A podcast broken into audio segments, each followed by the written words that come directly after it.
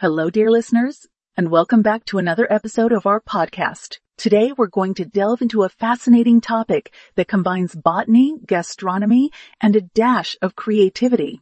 We're going to explore the concept of making a new bread from a tree. Yes, you heard it right. A tree. Now you might be wondering, how is that even possible? Well, sit back, relax, and let's embark on this exciting journey together. First, let's clarify what we mean by making a new bread from a tree. We're not talking about baking a loaf of bread in the shape of a tree or using tree branches as a baking tool. Instead, we're discussing the idea of using parts of a tree, such as its seeds, fruits, or even its bark, as ingredients in bread making. Trees have been a source of food for humans and animals since time immemorial. From fruits to nuts to the sap and even the bark trees offer a variety of edible parts that have been incorporated into human diets across cultures and ages. But the idea of using these parts in bread making is relatively novel and opens up a world of possibilities for innovative bakers and food enthusiasts. Let's start with the most common tree, derived ingredient in bread, making seeds and nuts. Many trees produce seeds or nuts that are not only edible, but also highly nutritious. Think of almonds, walnuts, chestnuts, and the like. These can be ground into a flour, like consistency and used as a partial or total replacement for wheat flour in bread recipes. For instance, almond flour is a popular choice among those following a gluten, free or low carb diet.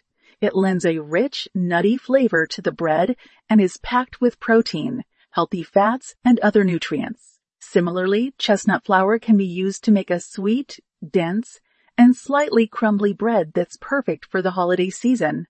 But seeds and nuts are not the only tree parts that can be used in bread making.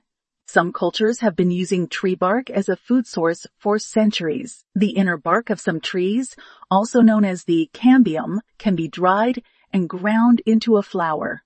This was a common practice among some indigenous communities during times of food scarcity. The bark of the pine tree, for instance, has been used in this way. Pine bark flour has a unique flavor profile and can be mixed with regular flour to make bread. However, it's important to note that not all tree barks are edible or safe to consume. So always do your research or consult with a knowledgeable source before trying this at home. Fruits from trees, such as apples, pears, and figs, can also be incorporated into bread recipes. They can be used fresh, dried, or in a pured form, and they add a natural sweetness and moisture to the bread. Now let's talk about sap. Yes, tree sap. Just as maple syrup is derived from the sap of the maple tree, the sap of other trees can also be used as a sweetener in bread, making Birch sap, for instance, has a subtly sweet, slightly floral flavor that can add a unique twist so as you can see, the possibilities are endless when it comes to making a new bread from a tree. It's all about being open to experimentation and not being afraid to try something new. But remember, while this is a fun and creative endeavor, it's also important to approach it with a sense of respect and responsibility. Trees are a vital part of our ecosystem, and any harvesting should be done sustainably and ethically. Always make sure you're not causing harm to the tree or the surrounding environment.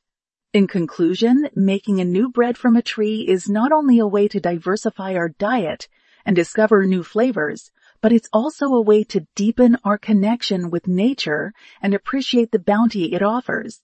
So the next time you're out for a walk in the woods or in your local park, take a moment to look at the trees around you.